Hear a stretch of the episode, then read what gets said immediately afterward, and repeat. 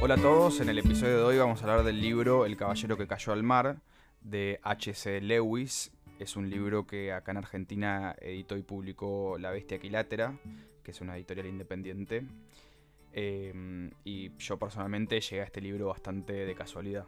A mí me lo recomendó Rafa cuando fue a la Feria del Libro, me dijo, tenés que leer este libro. Y si bien nosotros, como ya dijimos, no coincidimos plenamente en todas nuestras lecturas, confié en él, lo leí, me pareció increíble y es uno de mis libros preferidos de lo que va, al menos de este año.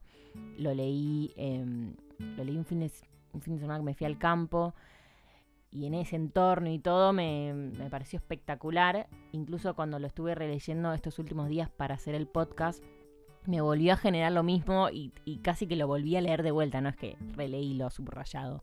Lo volví a leer y me volvió a generar lo mismo y me, me sigue pareciendo incluso más increíble que antes. Así que Sí, yo lo encontré buscando, había leído el libro Prohibido Morir aquí de esta misma editorial, entonces empecé a buscar más que otras cosas tenían editadas y publicadas y ahí llegué a este, eh, a este libro y, ahí después lo fui recomendando bastante. Este es un libro que, eh, bueno, es parecido a lo que sucedió un poco con, no sé si Stoner o el, eh, el anterior El nadador en el mar secreto, pero es un libro que en realidad fue editado en el año 1937 em, por este autor que es un autor estadounidense, que la verdad es que él también se dedicaba a otras cosas, era, era periodista, era guionista, murió muy joven a los 41 años de un paro cardíaco y escribió nada más cuatro novelas, esta fue su primer novela, pero bueno, como les dije, es un libro de 1937 que recién se, eh, se, se, tradujo al castellano en el año 2011 por La Bestia Equilátera, o sea, es un libro muy viejo que me dio como una joyita redescubierta y a mí me encantan esos libros que, que salen a la luz después de tantos años. Sí, es un es muy el estilo de libros que publica esta editorial, eh, que intentan como rescatar libros que o nunca fueron traducidos al español o que quedaron muy olvidados, mm, libros que quizás tienen más de 50, 60 años y todos los que trabajan en esa editorial son grandes lectores y como que tienen conocimiento de libros que no circulan habitualmente o que quizás nunca fueron traducidos si alguno de ellos lo leyó en inglés o en el idioma que sea y se encargan como de traerlos para acá y cuidando mucho todo lo que es la, la edición del libro. Vale aclarar que este H.C. Lewis no es el mismo que C.S. Lewis, eh, que es el de Cartas eh, del Diablo a su sobrino y las, las crónicas de Narnia. Hay como varios autores Lewis pero este es uno bastante desconocido. Sí, lo único que tiene sí este libro, que quizás en cuanto a la edición a mí no me gustó tanto, es que tiene un prólogo, que ya varias veces hemos hablado de los prólogos y, y el problema que generan porque sesgan bastante la lectura. Me parece que yo o no lo leería o lo leería al final después de haber leído la novela porque me parece que tener tanta información sobre el autor o algún análisis como que no aporta tanto. Sí, yo de hecho lo empecé a leer y dije, no, me está dando demasiada información que no quiero saber, así que lo leí al final. Eh, es lo mismo que decimos siempre, no hay necesidad y a diferencia de lo que pasaba en El Nadador en el Mar Secreto, que estaba al final, creo que es lo único que tengo para criticarle, pero en realidad no es parte de la novela, así que... Sí, más allá de eso, la edición está muy cuidada y, y es bien el estilo de esta editorial en cuanto a eh, la diagramación, las traducciones, el arte, el arte de tapa a mí me gustó mucho también. Eh, está diseñada por Juan Pablo Cambariere, que es un diseñador y artista plástico que hizo tapas bastante conocidas. Yo me, leyendo un poco sobre él vi la de la tapa de A Sangre Fría de Capote que me había gustado mucho, es bastante conocida. Y también tiene como la particularidad de la traducción, que es muy buena y es algo que hablamos bastante seguido también. Sí, la traducción es espectacular. Eh, uno agradece poder leer algo así en, sin estos españolismos que uno encuentra en muchas traducciones de libros al castellano. Así que es un libro que es un 10 para mí. Eh, la historia, la traducción, la edición, todo. Así que bueno, eh, con ese preámbulo podemos arrancar un poco a contar la historia. Sí, la verdad que desde el título ya nos da la pauta de qué se trata la historia y resume bastante bien y de una manera muy concreta el disparador que usa el autor. Sí, de hecho la primera oración es cuando Harry Preston Standish cayó de cabeza al Océano Pacífico, el sol empezaba a trepar por el horizonte oriental. Ahí es como que el título y la primera oración ya te dicen todo. Y básicamente, eh, digamos, es lo que sucede. Es este, este este personaje que es Henry Preston Standish, que es un banquero de Wall Street de 35 años, está casado, tiene dos hijos. Eh, luego de una fuerte crisis que él tiene, existencial más que nada, decide dejar a su familia, dejar su trabajo, su casa y emprende un viaje por el mar. Entonces viaja en barco desde Nueva York hasta San Francisco, de ahí viaja hasta Alaska, de vuelta en San Francisco decide ir a Hawái y luego, en vez de viajar de San Francisco a Nueva York directamente, decide tomarse el barco carguero Arabella, que hace el trayecto Honolulu-Panamá. Em, entonces un viaje que le hubiera llevado seis días hasta Nueva York le lleva 21 días. Eh, el decimotercer día, Standish, eh, fruto de un tropezón con una mancha de aceite, cae al mar durante el amanecer. Eh, y bueno, y a partir de ahí comienza básicamente, no es que a partir de ahí, porque toda esta información la vamos teniendo a lo largo de todo el libro, pero esto es básicamente la trama y bueno, es todo lo que sucede a partir de esto. Sí, eso es básicamente lo que pasa. Yo me acuerdo que dudé un poco en comprármelo porque me parecía que el tema de los naufragios y alguien cayéndose al mar, a la deriva, estaba un poco ya quemado, pero la verdad que sorprende mucho y, tiene un estilo totalmente diferente a otros libros o películas sobre temáticas parecidas. Sí, yo creo que este, este, este libro es original em, porque el personaje no está aferrado a nada y no llega a ninguna isla. Es como que en otros libros, no sé, relato un náufrago, se me ocurre, siempre están como y él, el personaje en un momento dice como que no tengo ni un fósforo, como que no me dan nada, no, no tuve suerte en eso. Es como que él se sostiene eh, flotando de espaldas y está así como 13 horas. Eh, entonces esto es como lo original, digamos, o las películas mismo, como que los naufragios o alguien que está se está ahogando, es como que está agarrado a algo, él a nada. Sí, a mí me hizo acordar un poco a la película, una película de hace muchos años que se llama Mar, Mar Abierto, que no es Mar Adentro, la de Bardem, eh, mar abierto son dos eh, buzos que quedan también solos en el océano porque se olvidan de ellos. Y me acuerdo que me había impactado bastante también esa película. Te transmite mucho como la desesperación y en eso me hizo acordar, obviamente, con la diferencia de un libro y una película. Sí, es, es tremendo. Es tremendo como que. Bueno, pero mismo esos personajes tienen salvavidas. Este no tiene nada. Él, en un momento dice, otros hombres se caían de barcos, hombres mucho peores que él, hombres que nunca habían hecho una buena acción en toda su ociosa vida, eran tratados con más bondad, eran rescatados por barcos, barcos pesqueros, la corriente los arrastraba hacia la costa, partes de escombro, invalorables maderas podridas aparecían flotando en su camino, permitiéndoles descansar un poco, abandonar la tensión insoportable de yacer en una misma posición y mantener sus pulmones desbordantes y exhaustos permanentemente llenos de aire. Es como que él es como que eso es lo tremendo de esta historia. Él está 13 horas flotando en la nada, sin nada. Sí, lo que va pasando es que durante 13 horas él pasa por diferentes estados emocionales y por diferentes momentos de pensarse a él mismo y a lo que le está pasando. Eh, y es bastante interesante porque se va dando como una transformación bastante fuerte en el personaje. Y realmente creo que uno queda como muy tomado por lo que va pasando. Al menos a mí me pasaba que iba leyendo las páginas y y cada vez me, sentía como con más ansiedad de lo que iba leyendo. Sí, este, este libro tiene varios temas, pero para mí el tema más importante y el tema principal es esta evolución del personaje que comienza con una crisis existencial muy fuerte y es a partir de la cual hizo este viaje y cómo termina y toda la evolución, porque cada capítulo empieza con, em, con cómo está el personaje, ya sea en el barco, en el, en el mar, cuando ya cayó y termina el último párrafo y ya, ya ves una evolución. Y cómo el autor va retratando esto es impecable. Em, por eso es como que todo el libro en realidad son estas 13 horas, que en realidad es un poco más porque eh, hace flashbacks a cómo es su vida en Nueva York, cómo era su pasado, cómo era su familia, su trabajo, sus socios, etc. Este, pero bueno, nos va contando cómo es este personaje que, es una, tiene una personalidad donde, bueno, como dice Rafa, es un Standish no puede dejar de ser él mismo en ningún momento.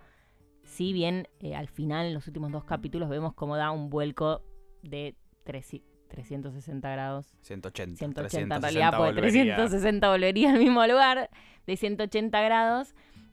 Eh, porque al principio nosotros vemos este personaje que es un poco como ingenuo, un poco negador, muy pudoroso. Eh, extremadamente racional. Es como que es muy correcto, toda la vida muy correcta, sin muchos altibajos, y eso se lo plantea un poco ahí. A mí me causa gracia cómo él se viste en el barco.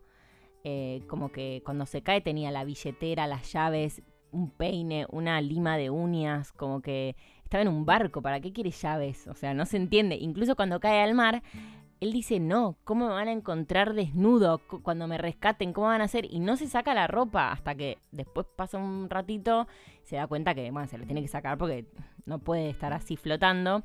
Pero como que incluso guarda la billetera. Sí, es bastante interesante eso, cómo te muestra, él se cae y se cae al mar en un lugar su situación era grave y él lo primero que piensa es que le da vergüenza, qué van a pensar el resto, cómo va a contar esa historia a sus amigos en Nueva York. Antes que el instinto básico de supervivencia aparece el temor a cómo va a ser mirado por los demás. Bueno, de hecho, en realidad él mm, en varios momentos se arrepiente de que su primera reacción no fue gritar, porque él, él dice que su primera reacción no fue gritar, sino que fue sentir vergüenza, o sea, de haberse caído. Entonces él lo primero que hace es sentir, bueno, lo primero que hace es como tratar de salvarse de, no, de que no lo chupe la hélice. Y después es como que dice qué vergüenza y después se acuerda de que tiene que gritar porque el barco sigue. Y, él todo el tiempo se arrepiente. Y incluso en un momento hace un análisis diciendo, bueno, hay gente que tiene ciertas características, otras yo no tengo la de gritar. Y empieza a hacer todo un análisis de, de sus antepasados, que los Standish no eran gritones. Y como esa parte es muy graciosa porque el libro es un poco irónico y tiene este humor negro que por momentos es re trágico lo que está pasando. Eh, pero un poco es gracioso. Como ridículo en un punto que se transforma como en angustiante, pero al mismo tiempo gracioso. Pero bueno, la situación de él es como muy... Mm, se va volviendo como cada vez peor a lo largo que avanza el libro. Y eso el autor lo logra como transmitir muy bien. En un momento, los, lo comentábamos con Rochi que los últimos dos capítulos realmente son espectaculares. Obviamente uno tiene que leer eh, todo el libro para llegar ahí, pero eh, como que hay un momento culmine al final. Sí, pero bueno, por eso en el primer capítulo vemos que él está así como pudoroso, vergonzoso. Incluso hay una parte muy graciosa cuando ve la popa del barco Arabella y dice le vi las nalgas, como que es como medio tonto. El sí, no puede dejar de ser es muy superficial a mí, te dan ganas de sacudirlo, decirles, flaco, te caíste al mar, te vas a ahogar, dale, eh, como despertate. Y él, cuando termina el segundo capítulo, ya para mí es otra persona. Eh, porque enseguida igual siempre como que se mantiene un poco bastante optimista, empieza a pensar cómo le va a relatar esta historia a sus socios, a todos sus amigos. Em, un poco se ríe, un poco se siente orgulloso de lo que va a pasar, como que es medio negador de su situación. Em, también hace como unos análisis y llega a unas conclusiones que obviamente son del autor, no del personaje, em, pero como muy profundas, porque dice como nunca antes se le había ocurrido que la mente fuera un juguete del ser físico, porque él, nada, como que empieza a decir que, empieza a sentir que tiene necesidades y bueno, no sabe cómo hacer para controlarlas porque es este personaje tan racional. Este... Como si de golpe es alguien que tiene mucho tiempo para pensar en una situación muy eh, a la deriva justamente. Alguien que tenía una vida de mucho trabajo, la familia, ocupaciones, como la mente siempre ocupada en otras cuestiones y de golpe queda él solo con su cabeza. Sí, por eso, esta evolución que vemos, ya en el capítulo 4, él Standish es como que ya está más angustiado, eh, más resignado. Em, igual siempre aparece la vergüenza y esta humillación que él siente por haberse caído. Dice como, ay, qué molestia esto que me caí, esto es un horror. Em, pero en este, en este capítulo 4, perdón, perdón, en este capítulo 6, él por primera vez empieza en la posibilidad de que va a morir, eh, la posibilidad de ahogarse. Y ahí es como que realmente él se da cuenta de que sí quiere vivir, que va a luchar con todas sus fuerzas, pero ahí pasa algo que es que se da cuenta que tiene sed. Es como que, es como que él tiene estos pensamientos y de repente, ¡pum!, le pasan cosas, como por ejemplo tiene sed. Y después, más adelante, pasa otra cosa, que es cuando, bueno, eh, para mí a partir de ese momento el, el, perdón, el libro se pone como bastante profundo y negro y muy angustiante. Eh, lo que decía Rafa, los últimos dos capítulos son tremendos porque, bueno, realmente ya deja de ser gracioso.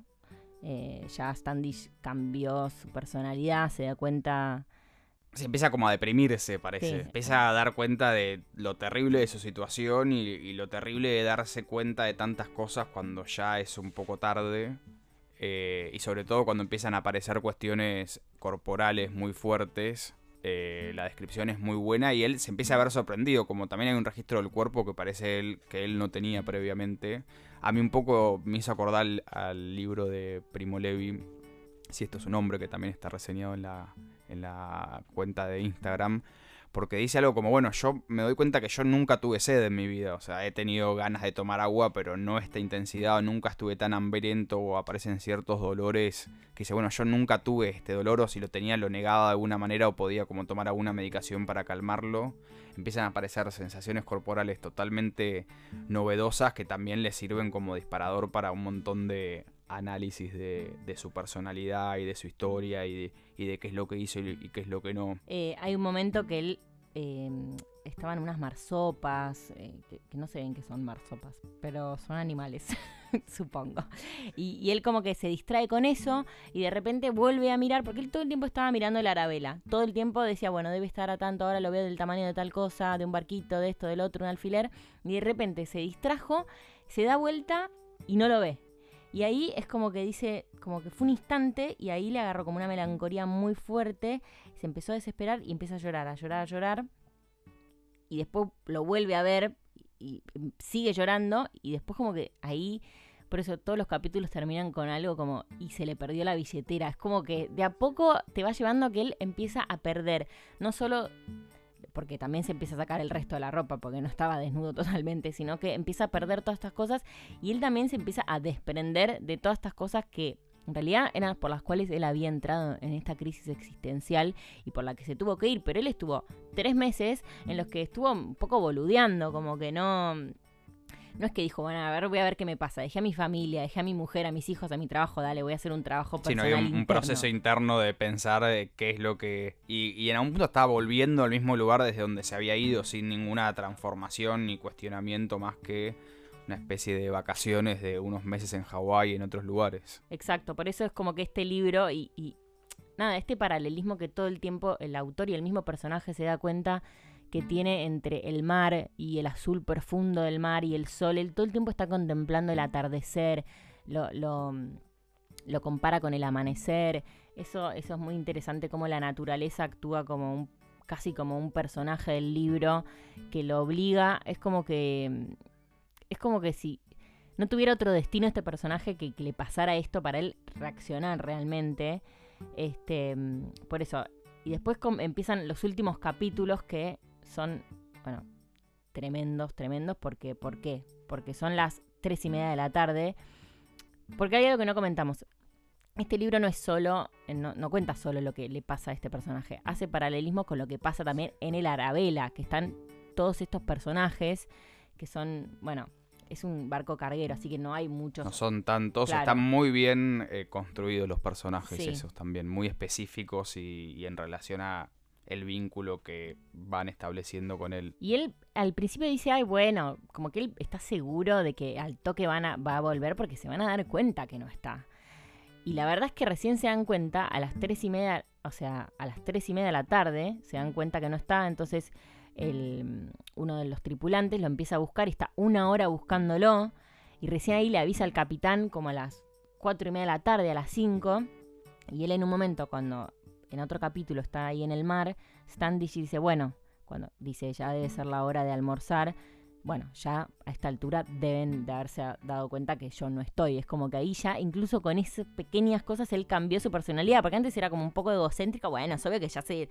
Bueno, ya van a volver y como que. Nada, es como que se va como deprimiendo y apagando, pero a la misma vez él se va conectando con su ser. Eso es lo interesante, porque no es que se va deprimiendo y nada más. Él a la misma vez es la única, parecería que es la única vez en su vida que logra conectarse con lo que él es como, como ser humano. Pero de una sí, en una situación ya muy trágica. Y es bastante interesante cómo se...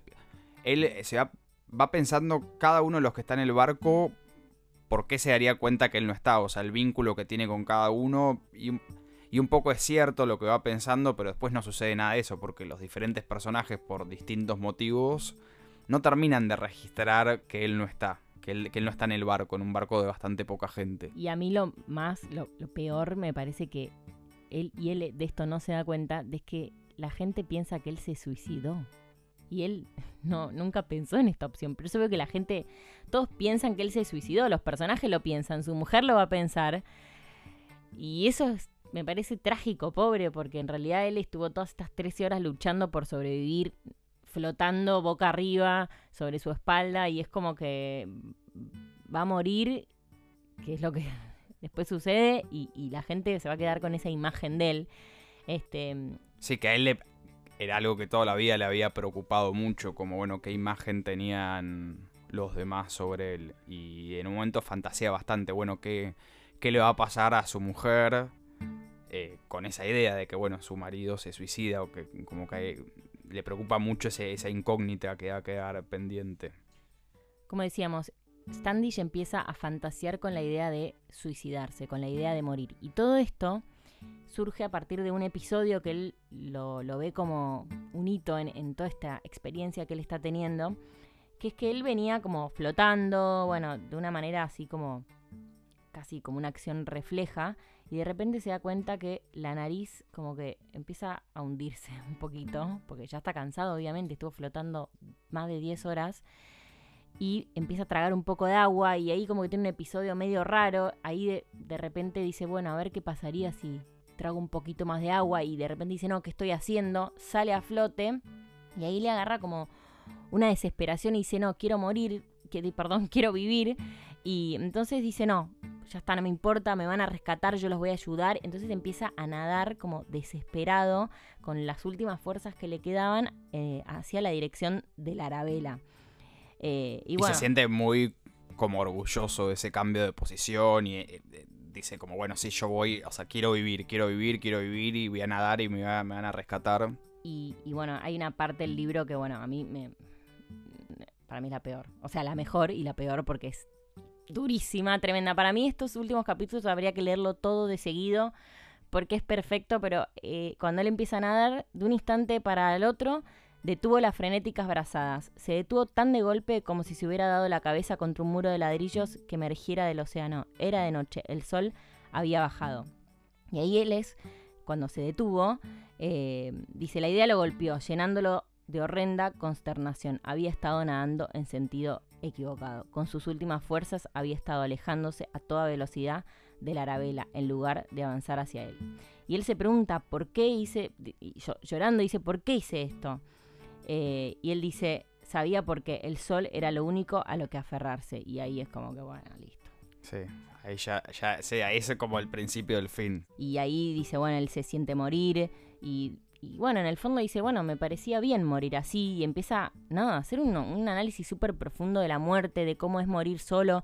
Porque él incluso ahí ya, no me acuerdo si fue antes o después, pero él ya, ya, ya se había, creo que ocurre después, pero él se, se saca toda la ropa. Porque todavía creo que estaban calzoncillos. Se saca toda la ropa y dice, bueno, es como Se despoja de lo último, que le quedaba así como aferrado de, de su estilo particular. Eh, por eso, y ahí es como que, me- igual no sé por qué siento que eso había sido antes, pero bueno, y dice como que estar desnudo tenía un significado para él totalmente distinto. Y, y como que ese sentimiento, porque era como de muerte, eh, que él se había desnudado preparándose para morir. Y era tan simple como eso, y empieza a pensar en los sepultureros que desnudaban a, a las personas que habían muerto.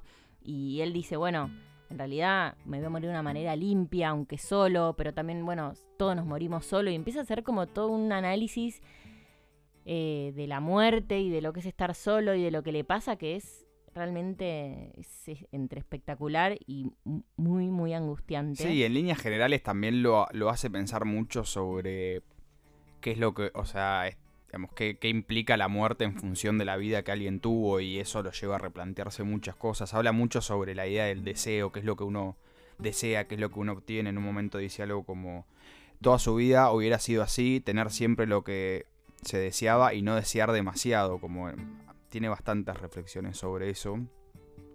Y a mí una frase que me, me gusta mucho y me parece que resume lo que al personaje le pasa, que dice, era raro tener que aprender tanto sobre la vida en un momento en el que verdaderamente no sabía si estaba vivo o muerto.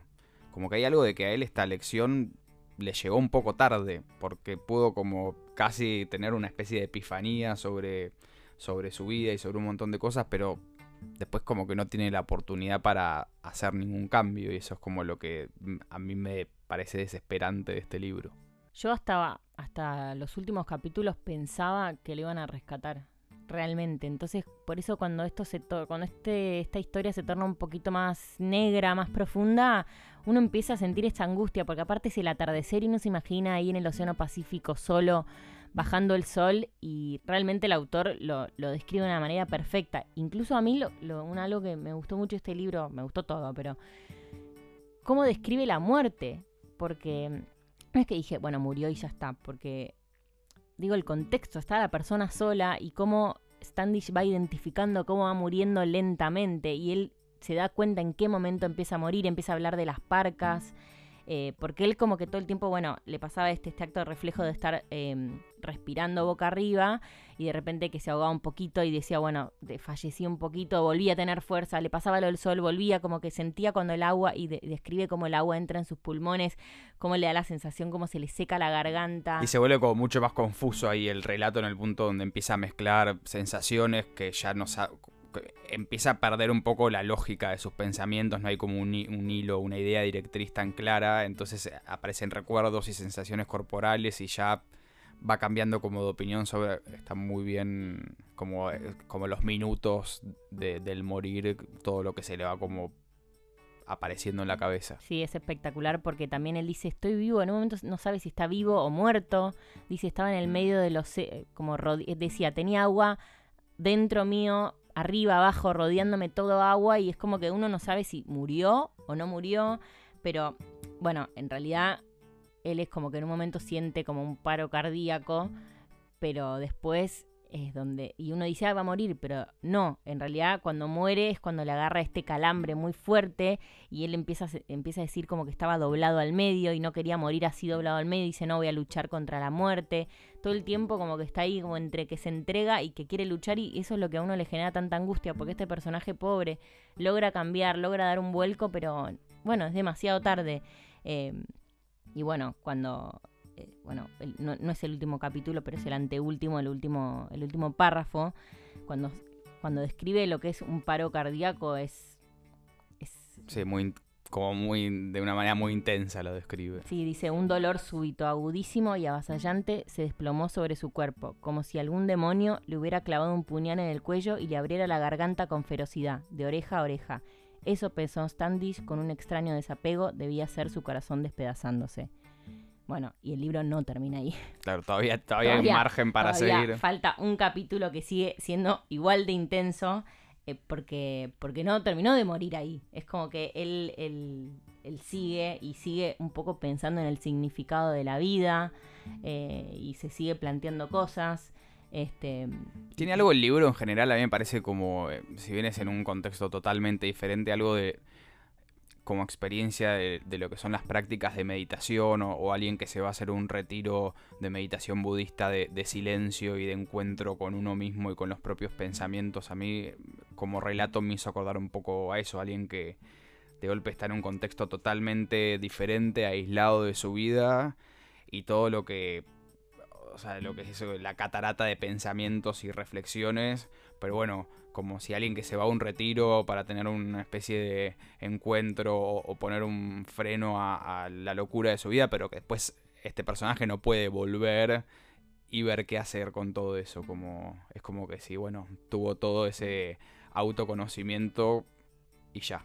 Sí, y, y en tan pocas horas, en tan pocas horas, pero bueno, eh, después por eso, el último capítulo son poquitas hojas, pero donde él se sigue planteando esto, se sigue sigue pensando cómo va a ser la vida, cómo va a ser este mundo sin él, pero no de un lugar egoísta, sino como un lugar como muy existencial, de como que el mundo sigue girando, lo pensaba más allá de su familia. Y hay una parte muy linda en la última hoja que, el autor empieza a, empiezan a aparecer los personajes, por ejemplo, el que quien le había recomendado a Standish que se subiera a la arabela, que dice, que es cuando está muriendo eh, efectivamente Standish, que su mujer se levanta así como en el medio de la noche y la, hija está, está llorando. Y, como piensa en algo que está pasando malo, este que la persona que le recomendó ir en el Arabella también como que tiene este pensamiento y dice, ¿qué le estará ¿Cómo estará este señor que le recomendé ir este, en este barco?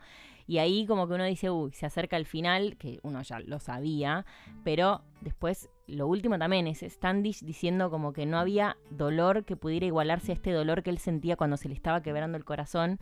Eh, y bueno, después termina como con, unas palabras que, de repente le, llegaron como, como evocando a su mamá.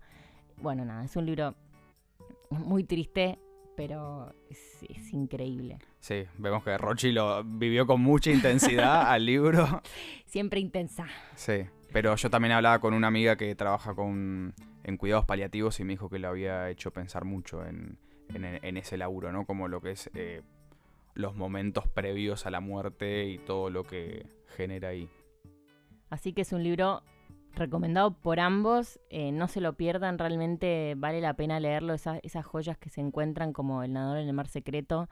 Em, es un libro que todos deberían leer. Y que además está escrito de una manera bastante sencilla, no es como, o sea, lo puedes leer rápido, lo puedes leer en el bondi, en el subte, por más que después te deje pensando mucho tiempo. Sí, yo creo que leer estos últimos capítulos... Por ahí los últimos no, porque es un poco intenso, pero... Digo, eh, la estructura narrativa es algo como, me parece que lo... O sea, no, no, no, es, no, se hace dura la lectura y uno puede leer muchas páginas de una y no, no te cansa leerlo. Exacto, así que bueno, esperamos que hayan disfrutado de este nuevo episodio y nos vemos en el próximo.